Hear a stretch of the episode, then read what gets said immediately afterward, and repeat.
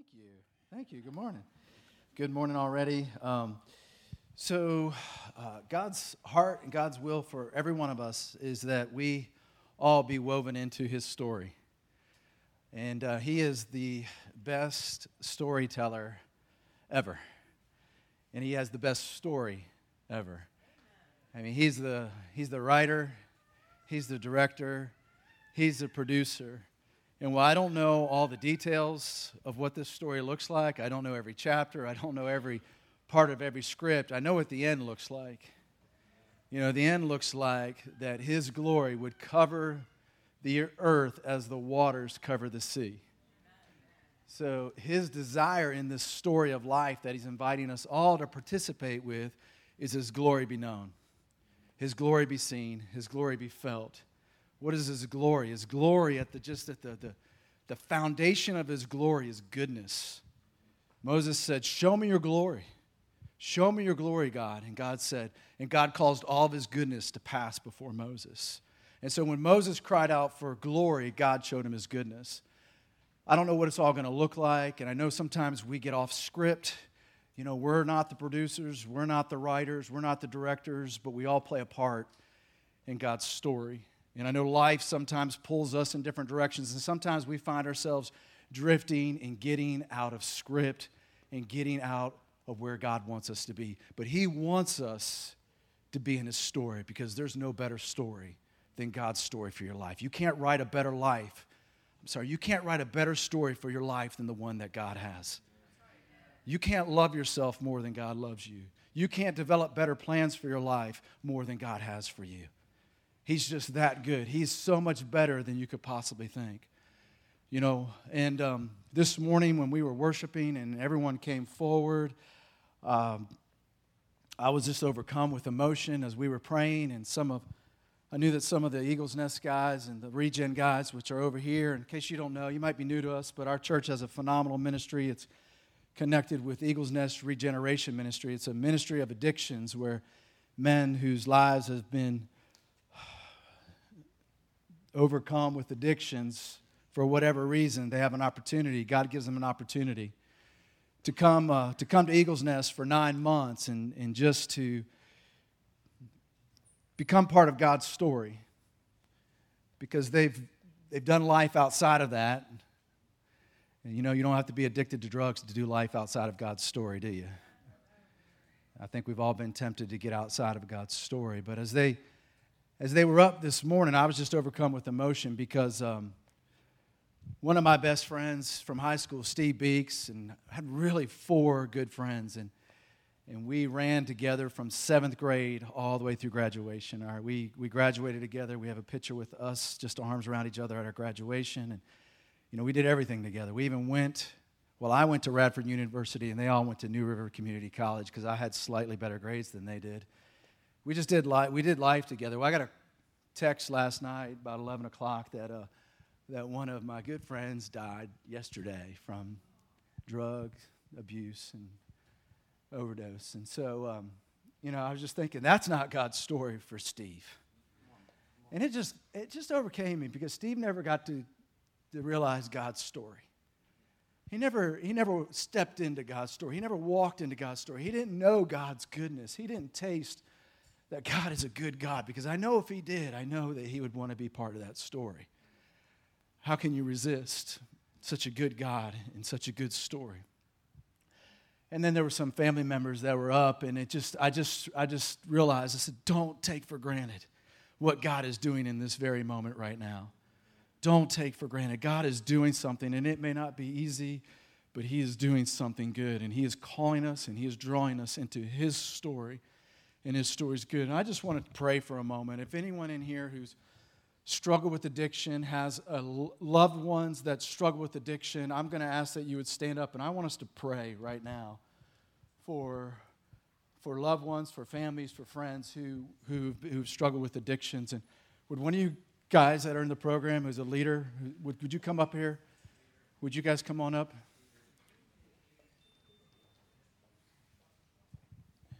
Would you just pray for pray for this?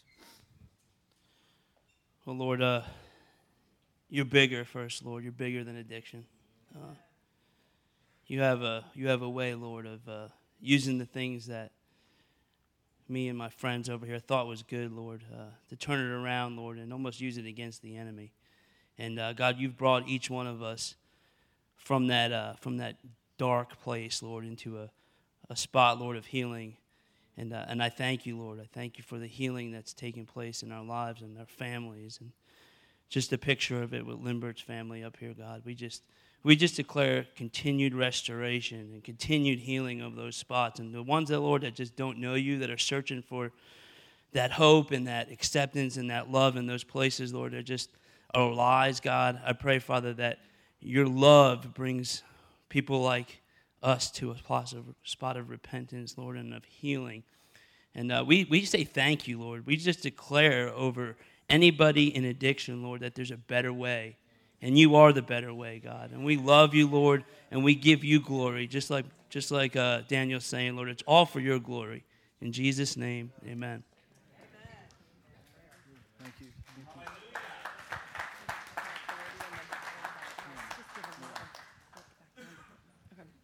Um, just really quickly, I've had this text for um, a really long time.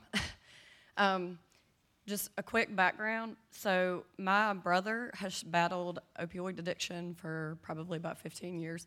Um, it's actually how I came to, to Dwelling Place because he went through Eagles Nest Regeneration. Um, and when he was here, probably three months after he'd been here, I just looked at him one Sunday and I was like, This is what I want to do with my life. And he was like, What? And I said, I want to have a women's ministry. And everybody laughs when I say that because they're like, Women have kids. And I'm like, I know. But it's actually kind of what I do now. Um, I work at the community service board and I work with women that have children and the women are struggling with addiction. So, but this was a text that was actually sent to me um, probably about a year and a half ago from my brother that struggles with addiction, his ex-wife. Um, and I just wanted to read it because I think that if you are someone that struggles with addiction or has a family member, it's just important to hear. Addicts and alcoholics are sensitive to God's Spirit that they have believed the lie that they can only survive in an altered state, which is very true, but their destiny was to live drunk on the Holy Ghost. There's a generation of God's generals being held captive by, being held captive by addiction. The enemy knows they are powerful and sets out to pull them on the wrong side. The ones that have been discounted, the outcast, truly world changers, someone has got to get the word out. They need to know destiny is calling. They need to know the keys are in their hand to open the door for their freedom. The voices and people called to carry that mantle are the victims of the addict's behavior. The ploy has been to make victims so bitter and hard towards them that they want nothing to do with anyone with that behavior. What you hate is what you hold the key to. The most prejudiced people are the ones called to build bridges. You don't have a problem, you have a ministry. Thank you, Cora.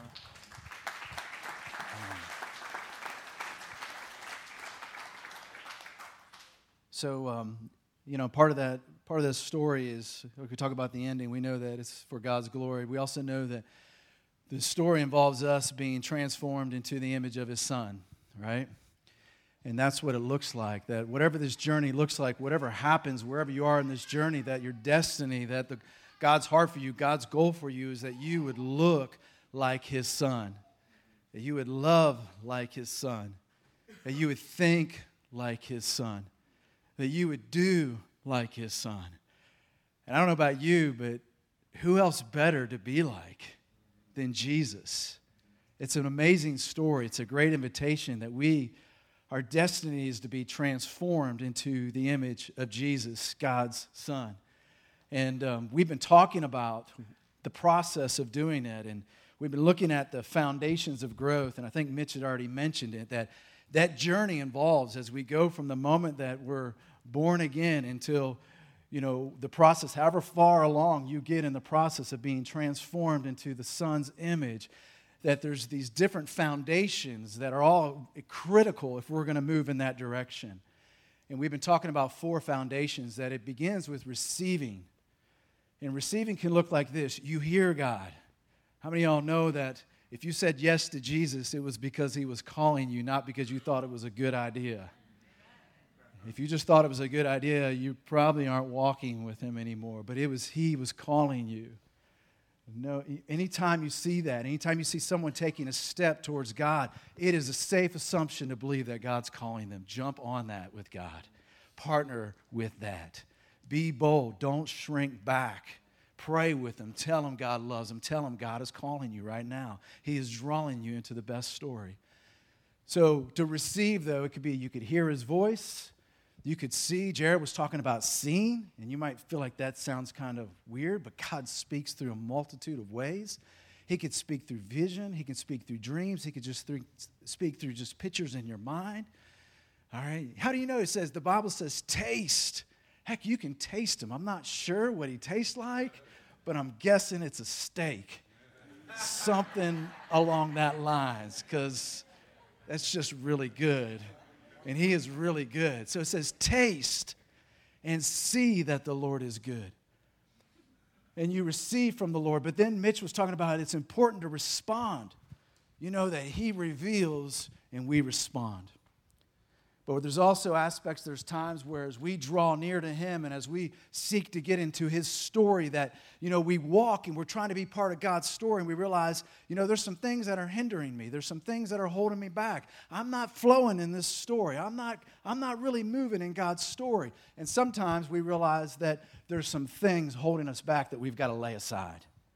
And sometimes you just got to lay aside some things. And those things could be bad thinking majority of my life, that's what I realized. I've got a lot of stinking thinking. And as you think, so you are. And so I'm having a hard time walking in this new identity in Christ and this new purpose in Christ because I'm still operating off of some old thinking.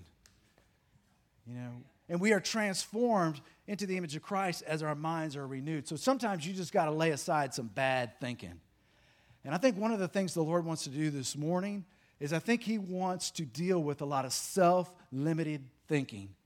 That our own thinking, that our own thoughts, or things that we've heard, or things that we received, are really keeping us from the fullness of going all in in God's story. Some self limited thinking. Not only that, though, but then there's this place where we get to actually practice. And this is the word that Rick spoke has really caught my attention. You know, that word says that we're to be doers of the word, not merely hearers. And that word do doesn't just mean just do it like a robot. It literally means there's a creative aspect to that word. It's, I'm not going to pronounce it, but it almost sounds like poem. It's something like that. And really, what it means is as God's speaking to us, we get to actually step into what He's speaking, and we get to begin to kind of experiment, and we to begin to write a poem, and our life becomes part of His great story. So it's more fluid than just, God said, do this, I'm a robot, I'm going to do this. No, it's like you're invited because He invites you, because He's so loving, He's so gentle. He doesn't force you and say, You will be in the story, Tulio. And this is your role, and this is what you're going to do, period. He says, Tulio, come on. Man, what I've got for you is so much better than anything, any story you could write for your own life. Well, what does it look like, God? Just come on because you got to trust. And when Rick was talking about one time he felt like God was revealing to him a story about an addiction ministry called Eagle's Nest. Do you remember when Rick was sharing that story? Rick said that the Lord spoke to him about an, a ministry for addictions. He even had the name, God gave him the name, Eagle's Nest. And so what Rick did is so he received, he was in his presence. I don't know what that looked like, but Rick was in the presence of God and he heard God's voice say, Size, I invite you to partner with me to birth a regen ministry. So he heard from the Lord, but then you heard the rest of his story, right? So basically, this is paraphrase. Size said, Okay, God, I got this.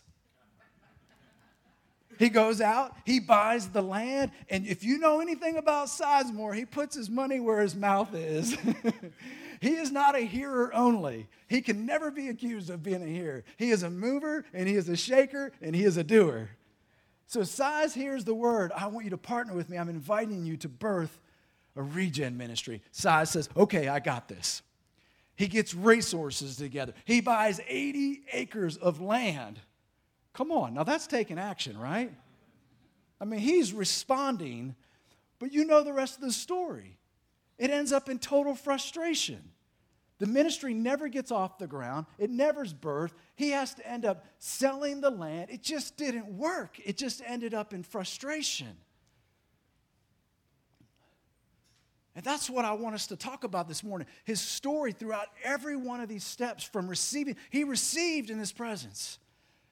But unless you remain in his presence while you respond, unless you remain in his presence while you lay aside, unless you remain in his presence while you practice, the story can become very frustrating. In fact, you could start looking and going like, where is the fulfillment of that promise? God, you said there was going to be a regen ministry. You spoke that to me. So what happened? Where did it go wrong? Now let me pause for a second. 20 some years later, we have an Eagle's Nest regeneration ministry. Would you guys stand up if you're part of the Eagle's Nest regeneration ministry?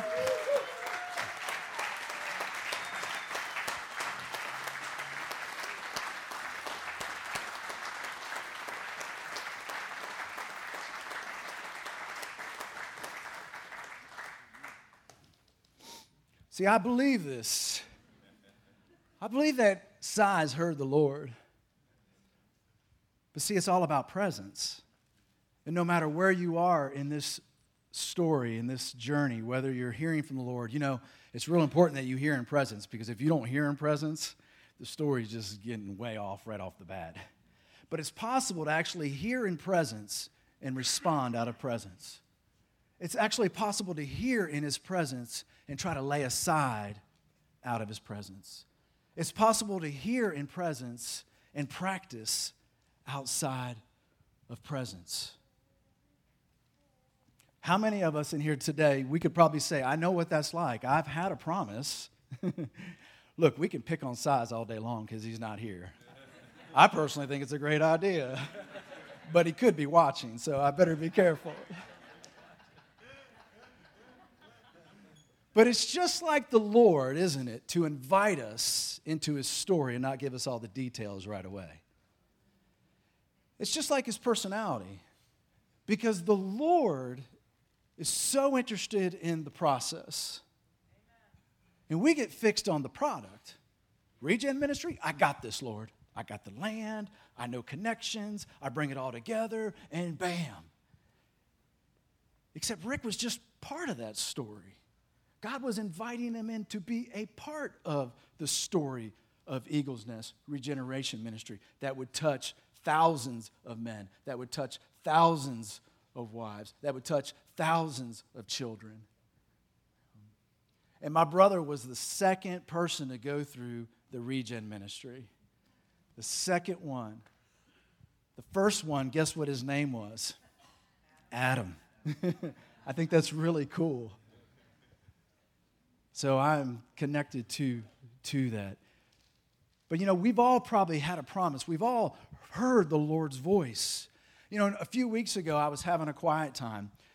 I was spending time with the Lord, and I heard the Lord speak to me.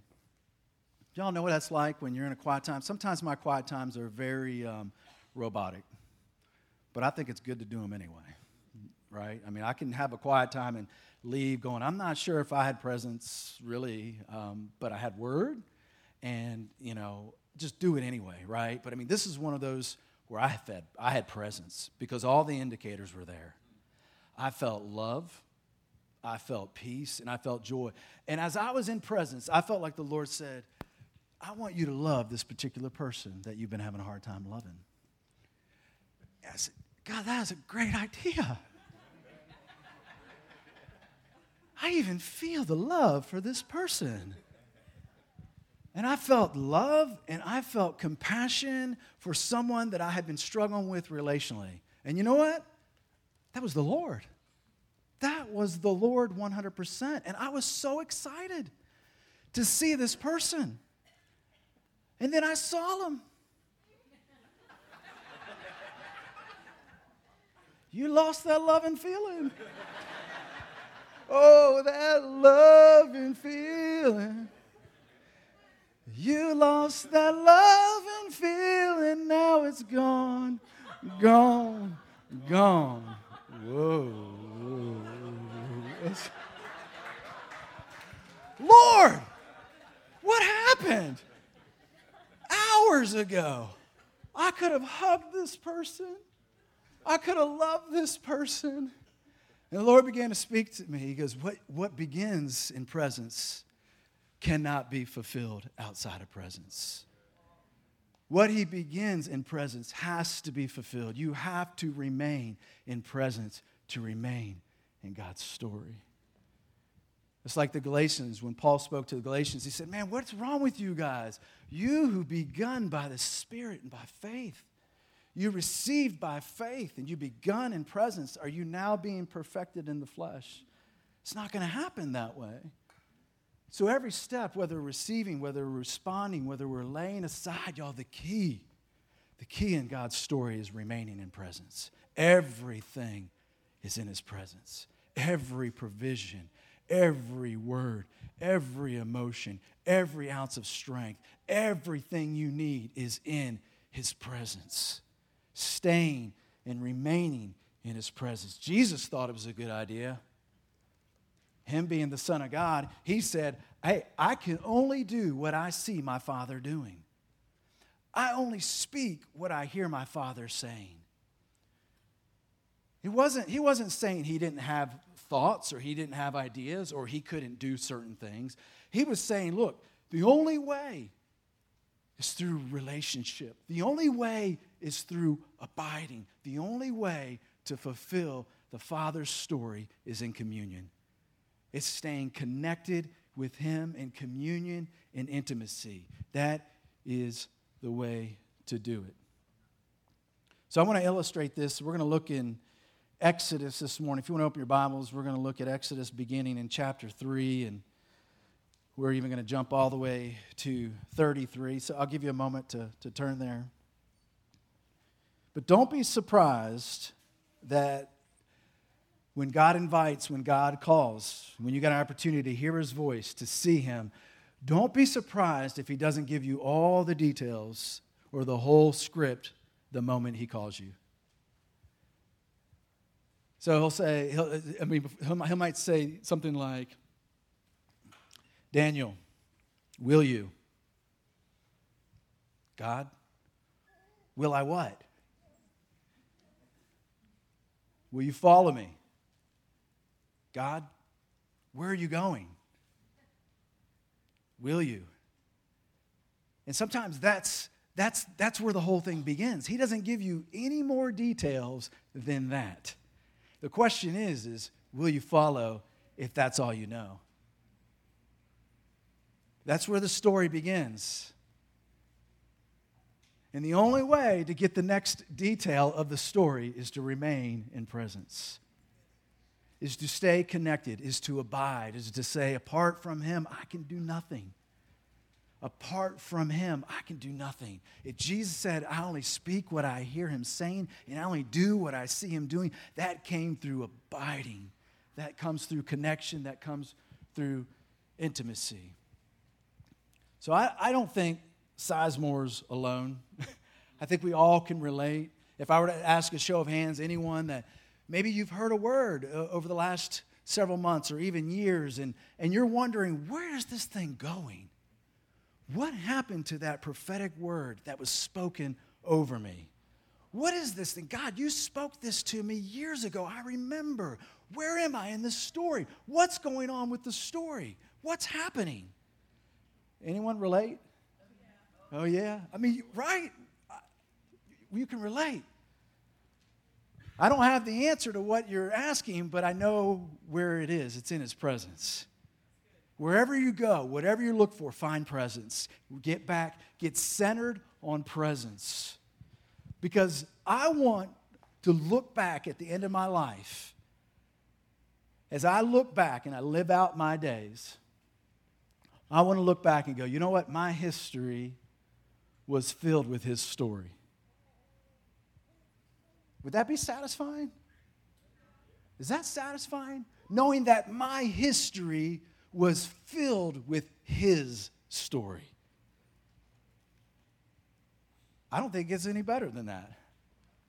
You can't write a better story for your life than God has for your life. You can't do more awesomer things in your life than He has planned for your life. Right? Do you say amener?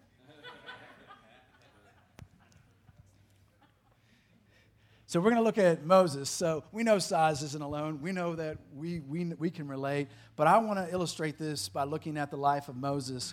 And, uh, and, it's, and we're going to pick up in Exodus chapter 3. Just a little backdrop that um, the Israelites, also known as the Hebrews, were enslaved to the Egyptians. And they began to multiply and multiply and multiply and multiply. And the Egyptians began to get concerned and out of insecurity and out of fear, thinking that the Hebrews were going to take over, Pharaoh has this idea I know how we're going to control the population. I know how we're going to control them mentally and emotionally through abuse, through torture, through hard work, also through killing the male babies as they're being born. But Moses' mom, as Moses is being born, having favor with the midwives, takes Moses, puts Moses in the Nile River, and as Moses is miraculously floating down the Nile River, Pharaoh's daughter, who just happens to be there, who just happens to be whatever she was doing, sees Moses and takes him up out of the Nile. So she picks up Moses and actually returns Moses to his mother until he's ready to be weaned. I mean, who can, who can write that story, y'all? Come on. Who, you can't make that story up. That's kind of God stuff, isn't it? I mean, that's the kind, when you start following God, you start seeing, like, you can't make this stuff up.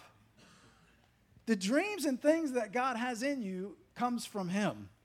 You can't muster that up. You can't make this story up. So what happens is, is so until so the, actually Moses' mother gets to to nurse and care for Moses until he's weaned. And he weans, gives her to Pharaoh's daughter.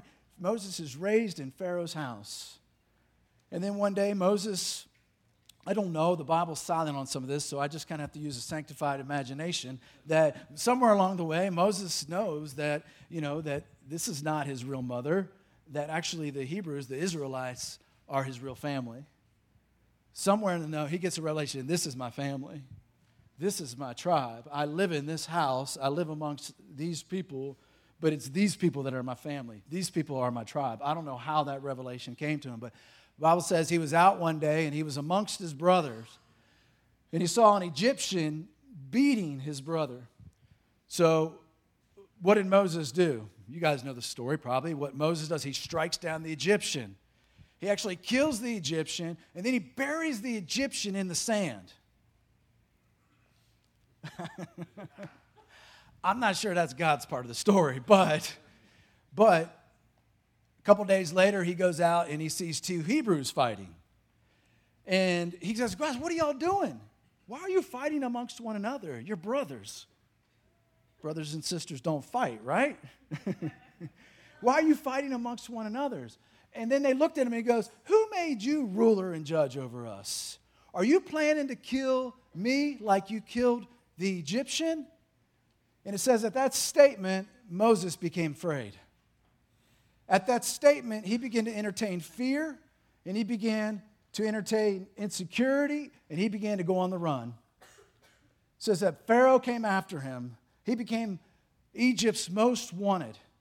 He wandered in the wilderness for 40 years. He delayed God's deliverance for Israel by 30 years. What happened? Here's the question I have Whose idea, where did Moses get the idea that he was going to be a deliverer for the Hebrews? Where did he get that from? I believe he got it from the Lord. I believe the idea came from the Lord. In Acts chapter 7, it does a summary of this whole story. In Acts chapter 7, it says this is uh, that Moses presumed or that Moses thought that his brethren knew that God was granting them deliverance through him. somewhere, and I don't know because we don't have all the details, somewhere when Moses was in Pharaoh's house, he hears or he gets a word You're going to be the deliverer of my people. And what does Moses do? I got this. I got this. See, I believe he heard correctly. I believe he received part of his purpose in life, which is a pretty awesome purpose, from the Lord. But then the question that you got to ask is what happened, Moses? This thing began in the Lord. You heard something from the Lord, but where did it get off track? Because it got off track, y'all. And see, sometimes we can look at the whole story and we can go to the end and we can say, Whoa, look how much good came out of this. And we could come to the wrong conclusion and think God orchestrated it all. So much good can come out of stuff that we could think God orchestrated it all. And that's not exactly what happens in life. What he does is that he's really good at turning our messes into good things, is what he's good at. He's actually so good at turning our messes into good things, we could think he's the blame for all the mess in life. No, he's not. He's just really good at redeeming our messes. See, what happens is we make messes when we drift from presence. And as we drift from presence, we go from it being his story to my story. See, it became Moses' story. I got this. What's up?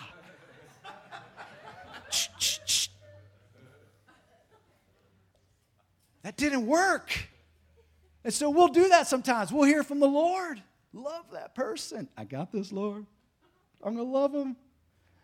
And then you see him and you got no love because you can't do it outside of his presence.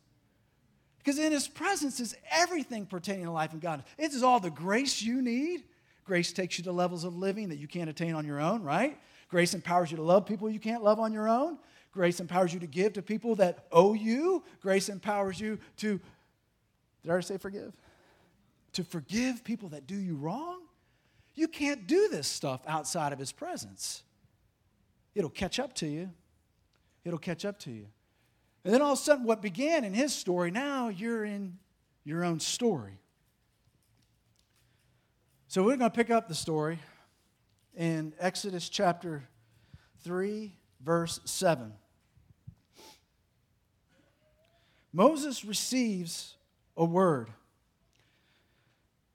I'll just read the scripture. Verse 7 chapter 3 he goes, and this is God speaking, he goes, I have indeed seen the misery of my people in Egypt. Who has seen? God has seen. I have heard them crying because of their slave drivers. Who's hearing? God is hearing. And I am concerned about their suffering. He saw, he heard, and he felt. Because he's a personal being, y'all and it's relationship that he desires more than anything else. And so he calls us into his story so that we could be with him doing the story of life together. Because he's capable enough of his own to get the right outcome. But he invites us to participate with him, to be co creators in a sense as we practice what he, we hear that he's speaking to us. He invites us into this process because He loves us. And then we realize when we drift from presence, we realize we can't do it because life is in the vine. A branch that's not attached to the vine can't simply produce fruit. Neither can we because He's the vine and we are the branch. And when we remain in Him, all the substance for life that we need is in that vine so that we could produce the fruit that we need to. So he hears, God hears, God sees, God feels. Sometimes we're tempted to say, Where are you, God? Don't you hear? Don't you see? Don't you care? He does. He does care. Verse 8 So I have come down to rescue them from the hand of the Egyptians and bring them up into a land of good and spacious land, a land that flows with milk and honey. Whose idea is this? This is God's idea. God's got something that He wants to do and he actually is describing what it is. And then he gives Moses an invitation. He says, This, this is my story, Moses. Would you like to participate with me in the story. Verse 10 So now go, I am sending you to Pharaoh to bring my people, the Israelites, out of Egypt. So God is inviting Moses to partner with him to bring his people out of Egypt. And what does Moses say? Who am I? Wait, wait, wait, wait, wait, wait, wait, wait, wait. This is God's story. This isn't about you right now. Somehow Moses, just like that, takes God's invitation to partner with God in God's story and he flips it and he says, But who am I? And immediately he's making this story, Moses is attempting to make God's story his story. See, but what does God say to him? God answers his question, right? Moses says, Who am I? And then God responds to him, and what does God say? Well, Moses, you are a man made in my own image. I created you. I formed you when you were in your mother's wombs. I have so many delightful thoughts about who you are. If I were to count them, they would outnumber the grains of sand. Moses, you are a mighty man of God. I have put justice inside of you so you will deliver my people. It's in you. Now be who you are. Does God say all that? He doesn't say any of that. That's what I would have wanted to hear. Do you know what God said to Moses? I'll be with you. I don't think you heard my question, God. Who am I to fulfill such assignment? I can't do it. And God says, I'll be with you. I'll be with you. Because, see, Moses, don't make this about you. It's not about your littleness, how little you are in your own eyes, because even that's a form of pride. It's still being focused on yourself. See, humility is not thinking less of yourself, it's thinking of yourself less. I was afraid I was going to mess that up. Thank you. I had that memorized. Let's try it again. It might sound better this time. Humility is not thinking less of yourself, it's thinking of yourself less. See, it's not about your littleness, your insignificance, your insecurities, your inabilities, the fact that you don't have the gift set or the skill set to do it. If you start there, you're already limiting yourself. If that's where you start, you've already limited yourself because God's story is greater than any story you can make up on your own. So Moses is starting right off the bat of trying to make this his story. God says, I will be with you. And at this point in the story, we know this about Moses. I don't think Moses was convinced that God's presence was enough. At that point, he's not. If you read that, there's a lot of interaction. I'm not qualified. I can't speak. Well, that's funny because I trained you in Pharaoh's house in the best education with the best orators. I think you know how to speak but I can't speak. Hey, why don't you send someone else? I tap out. God, someone else can do it. And God says, okay, okay, I'll let Aaron be your mouthpiece.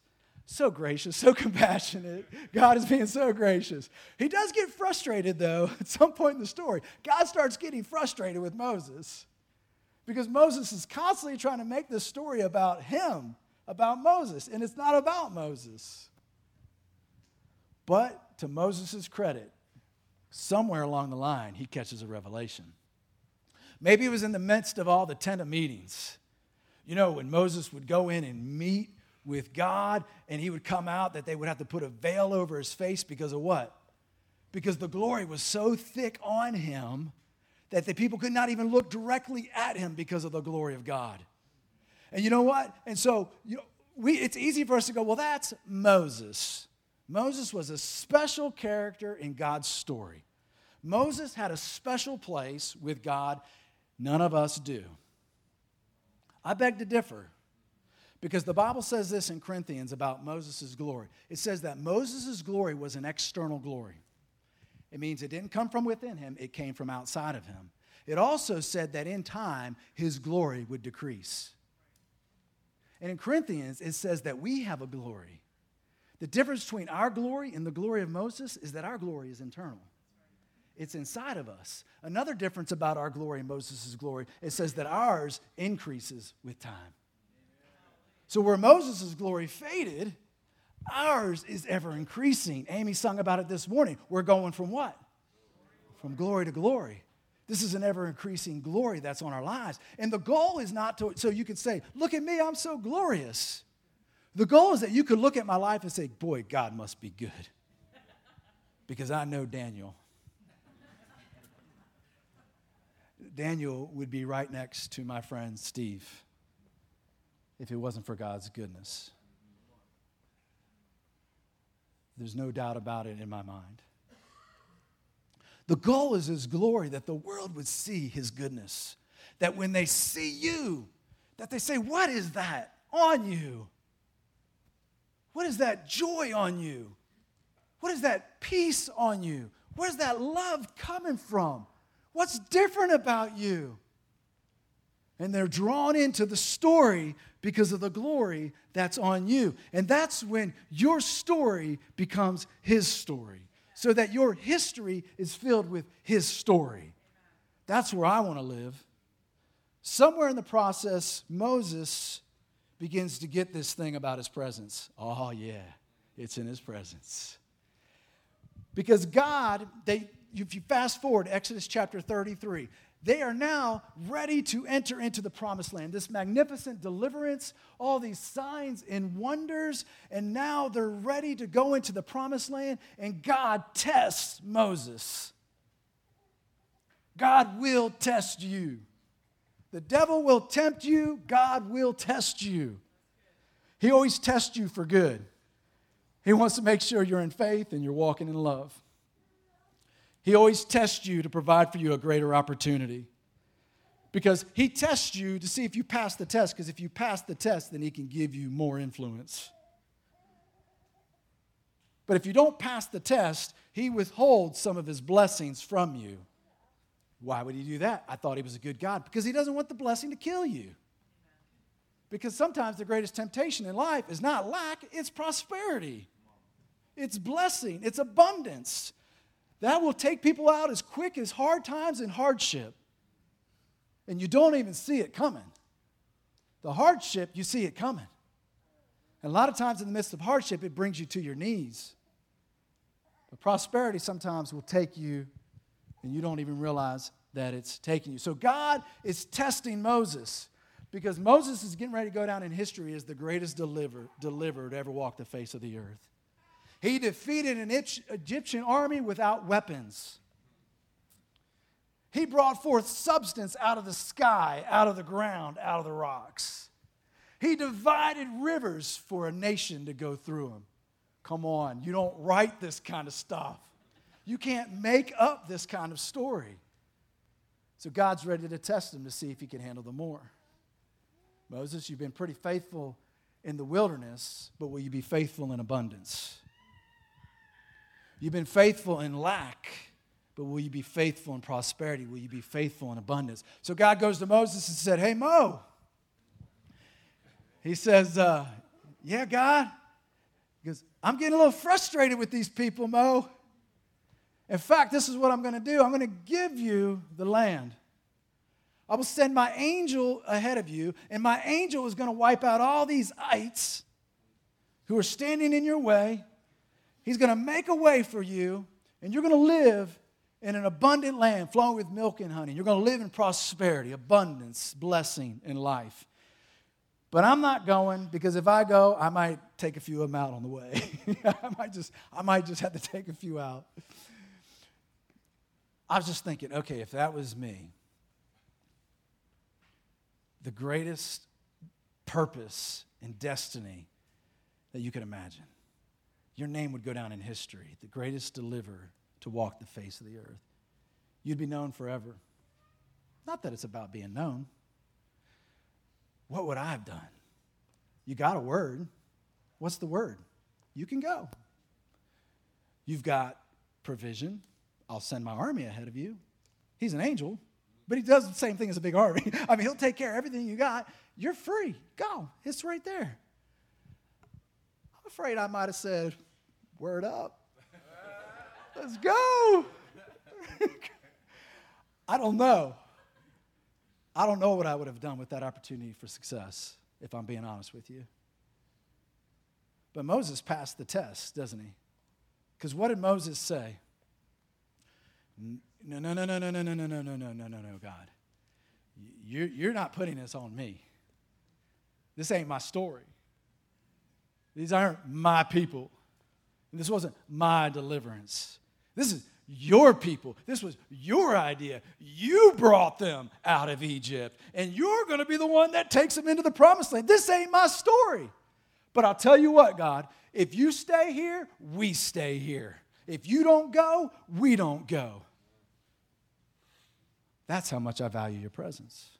I value your presence so much. How will it be if we go into the promised land? How will it be that we will have favor outside of your presence?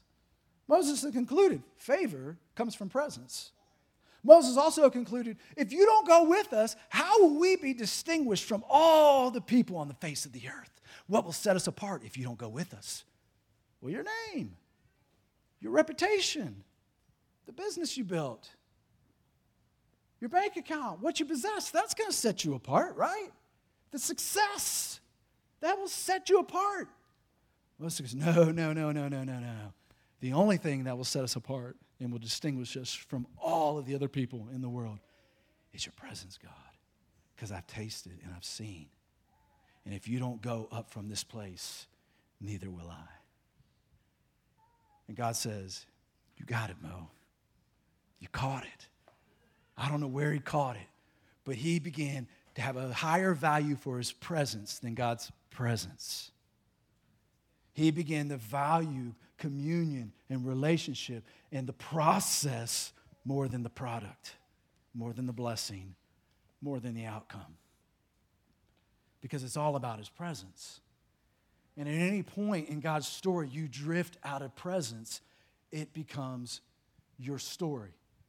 Your story, I'm sorry, is not as good as God's story. And when you step out of God's story, you don't have the resources to do everything that God's called you to do in His story, in His presence. It's all about His presence. Everybody doing okay? 2, 1152. I always look to my wife to decide if I should continue or stop. So y'all pretend like you don't know what's happening right now.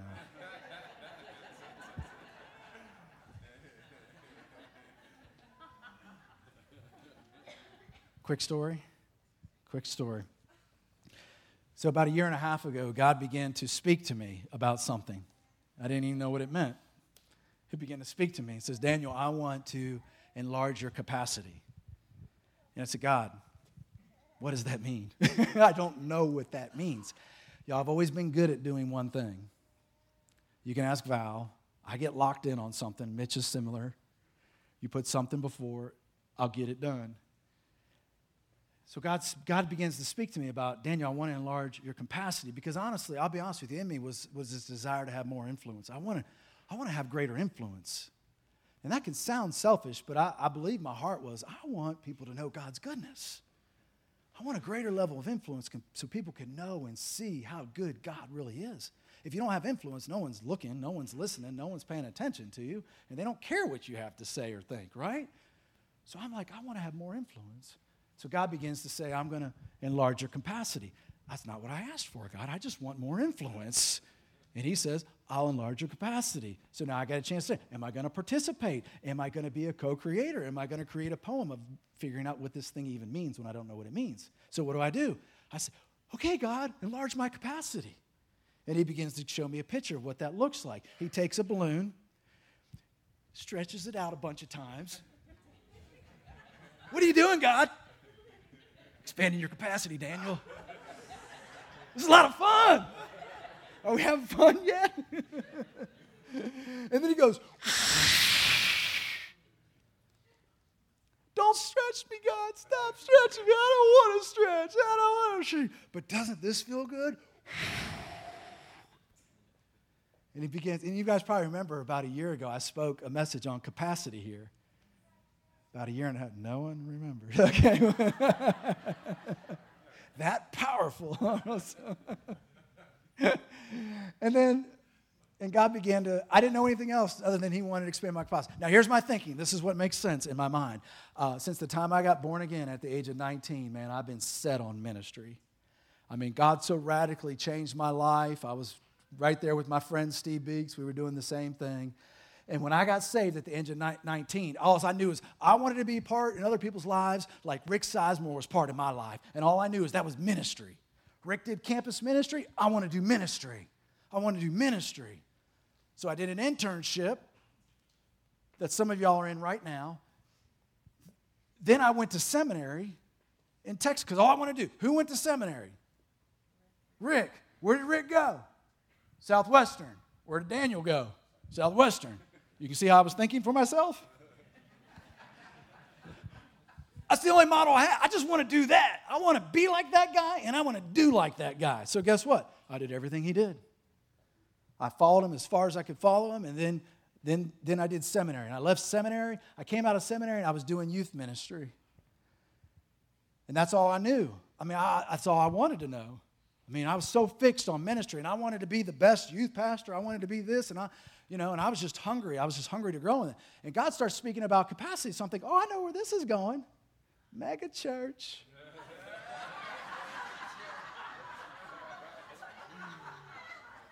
We're going to blow this thing up, y'all. no, I can't. I can't. I might pull something, Tulio. but, y'all, that's all I knew. So he's expanding my capacity. Surely he's expanding my capacity for greater ministry, more salvations. Heck, y'all, we're going to need a baptism tank. We might need a new building. That's all I could go. That's the only place where my mind would let me go. I couldn't see anything but that. But then God began to do something different. I didn't even see it coming. It kind of came sideways. Y'all, ministry's still in it, but God began to introduce something else that apparently before time my capacity could not handle. We're driving down the road one day, and Val sees this for sale sign on this apartment. So, well, it was a house, it was a triplex. It was a residential home that was converted into three apartments. And it's close to our neighborhood and everything. And Val said, Let's look at that. I said, Why? We don't have the resources to, to buy a triplex to, for a rental, to do a rental. Long story short, I got to condense the story. We pull in, we call the realtor who's listing it. The realtor comes over and meets with us. We start talking to him. All of a sudden, it just feels like God's in this thing. I don't know how we're going to afford it, but let's, let's see where this thing goes. Long story short, the woman that owns it, she ends up financing it for us for the first five years with like 1% down payment something stupid, right? It doesn't make sense. Miraculous, right, sorry.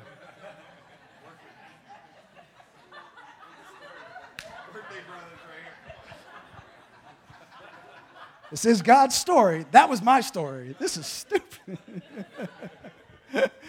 so, long story short, we're walking in this process, and she's agreeing to all these terms that are beneficial for us. And the guy that does the inspection, he shows up to do the inspection, and I start walking with him inspection, and we just kind of connected. So a couple days later, his name is Will. I say, Hey, Will, um, I really enjoyed doing the inspection with the other day. Uh, I might want to do that. I might want to. I might want to do this whole inspection thing. And so I've got to abbreviate this. Long story short, we get the triplex. In the process, though, it's a mess, y'all. The triplex was a mess. It needed to be I mean, basically gutted. So I'm working on one apartment at a time, one apartment at a time. And we're just, I mean, we're hammering this thing out. We're just trying to get it done. But I feel like, I'm like, I feel the joy of the Lord. Like, I'm like, I feel joy as I'm rehabbing this miraculous property. so I'm sensing God's presence and I'm, I'm, feeling His joy. And I, I do leave a little part of the story out. In this whole process, I'm trying to learn more about real estate investing. I call this guy that was referred to me by another guy, and he does this real estate investors meeting every month, twice a month. I started going to this investors meeting. They're coaching me through the whole process. They're, they're walking with me. They're saying, hey, do this, don't do this. Here's a good, here's a good. And I'm like, guys, I don't think I can do this. I don't think I can do this. They're like, yeah, yeah, yeah, yeah, you can do it. You can do it. In fact, one of the meetings, I said I can't. Or and and after the meeting, the guy that leads the meeting, I'm walking out. He goes, hey, can I talk to you for a moment? And I was so excited. I'm like, the guy that runs the meetings wants to talk to me. actually it started raining, so we were sitting in my car, and he goes, "Yeah, hey, you know, I just want to say something to you about what you said tonight and, and during our meeting." He said, "You know, like two or three times you said you can't." He goes, "Yeah, we don't think like that in these meetings," and I'm like, "Yeah." Somewhere I've told in Christian counseling, I think I've told people about that can't word, you know? Maybe I've used that too, and now it's getting used back on me. So I'm like, okay, cool, Bruce, yeah, okay, I can do this. I'm like, God, what is he talking about? Miraculously, we get it. Miraculously, I hook up with this inspector, Will, and I start doing inspections with him. And as I'm doing it, I'm loving these homes. Val and I, she, she points and she says, do this, and I do it. it's a good working relationship. She gets the picture, she gets the vision, and she says, do this. I want this here, I want that there, and there. And, and then I start doing it. But in this whole process, I feel joy. Like I'm just feeling just a lot of life and a lot of joy, these connections. Last Thursday night, I'm skipping a bunch, but I have to. Last Thursday night, we're in a meeting. One of the main investors that's part of this meeting uh, bought a house to flip. It wasn't a cheap house to flip, it was a very expensive flipper. And he's been stuck with it. It's going on like eight months. He's paying the mortgage on this thing. It's a big mortgage. So another one of the realtors said, they had a big open, they're getting ready to have a big open house. The realtor goes, Why don't we get like a priest or someone over there to go bless that thing right the day of the uh, uh, open house? And uh, so I'm standing there, and someone says, Well, aren't you like a what, pastor or something like that, Daniel? I'm like, Yeah, yeah. I said, Well, listen, I can't go over the house that day to bless it, but I said, We can bless it right now.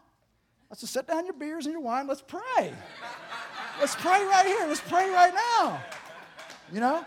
And so, so I got up, they all stand up at the table and say, All right, y'all ready? I'm like, Dear Lord, you're a good God. We pray that you would sell this home this weekend. Sell this home. So we pray, we amen. They go, I mean, the guy said, I think I still want to have a priest come.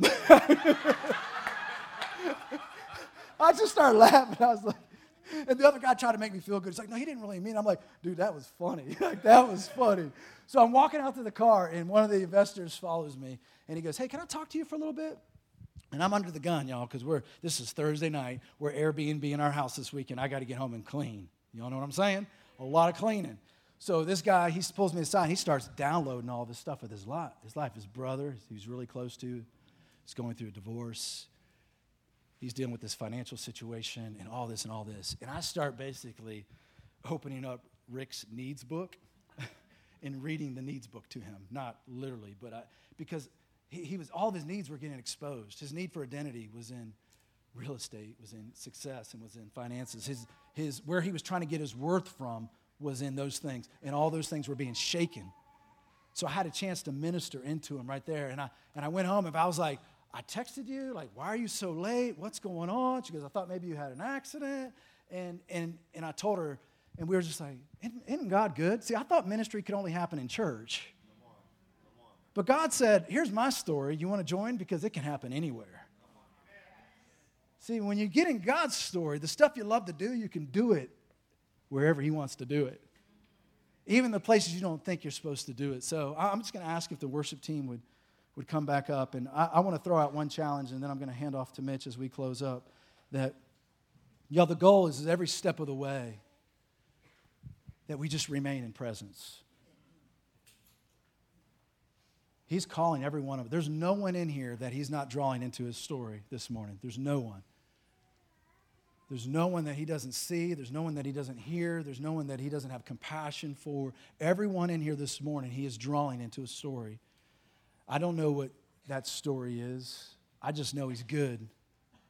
I know his story's good. I know he's faithful. I know he's true. And it may not look like what you thought it was going to look like.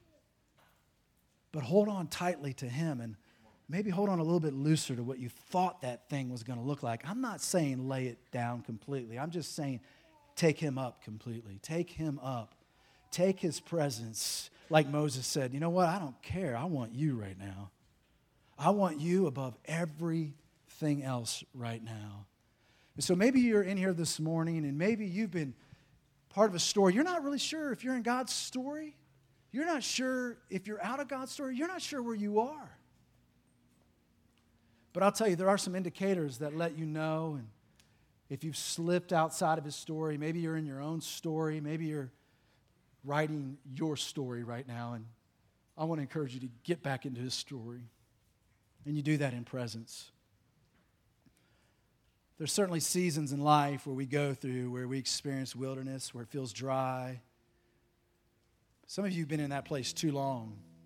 It's, it's, it's gone beyond God's time. And some of us have experienced some of those self limiting, doubting thoughts. I can't do this. If you'd have told me that I would have started a home inspecting company a year ago, it was nowhere in my radar. Actually, it was one year ago, the thought is where it all began. One year. And I do, I have a home inspecting business today. I mean, it's just getting off the ground, but I literally would have told you I could have never done that. I'm not a businessman. I don't know business. I can't handle business. I can't do that. There's no way I could do that. And I have a home inspecting business. Where did that come from? It was nowhere in my story. Nowhere in my story. And God's providing these connections, these opportunities through this real estate investors meeting, through people that were able to rent a triplex to these different connections, these different stories. And see, you don't maybe maybe you so fixed in one way, but there's indicators that let you know maybe you're drifting outside of God's story because in God's presence there's fullness of what? There's joy. So in his story there's joy, y'all. Doesn't mean it's going to be easy, but there's joy.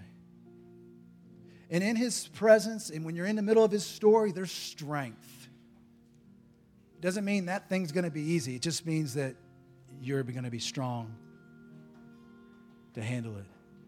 I'm not talking about striving. I'm not talking about making it happen. I'm not talking about turning mud into bricks without straw. I'm not talking about turning stones into bread. I'm not talking about that. I'm, I'm talking about fruitful, productive, hard work, but filled with grace, filled with presence, filled with joy, filled with His presence. So if, if you're lacking that joy, you're lacking that peace, you're lacking that strength, maybe, maybe the story that you've been invited into has become your story.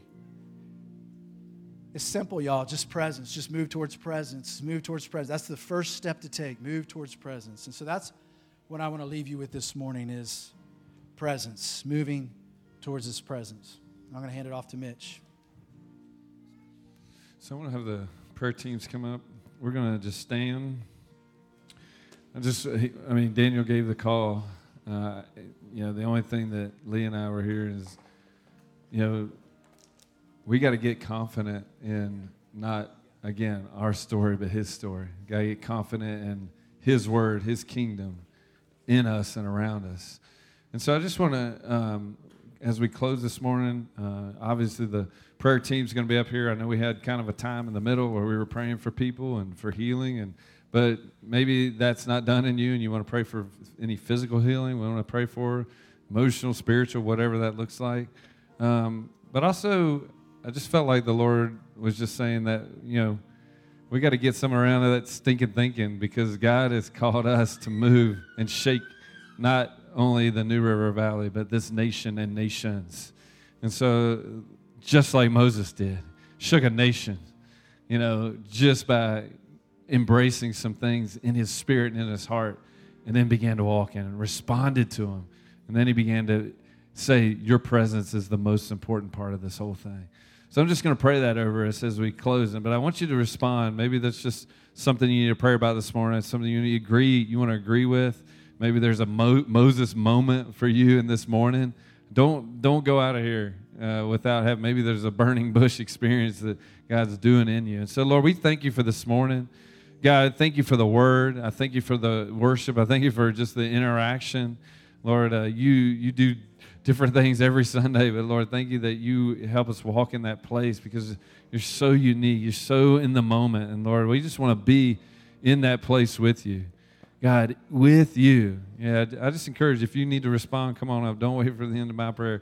God, I just ask in Jesus' name that you would just supernaturally, God, free us from any stinking thinking. Lord, just Moses. He was a he was a leader. He was a main guy in Pharaoh's house.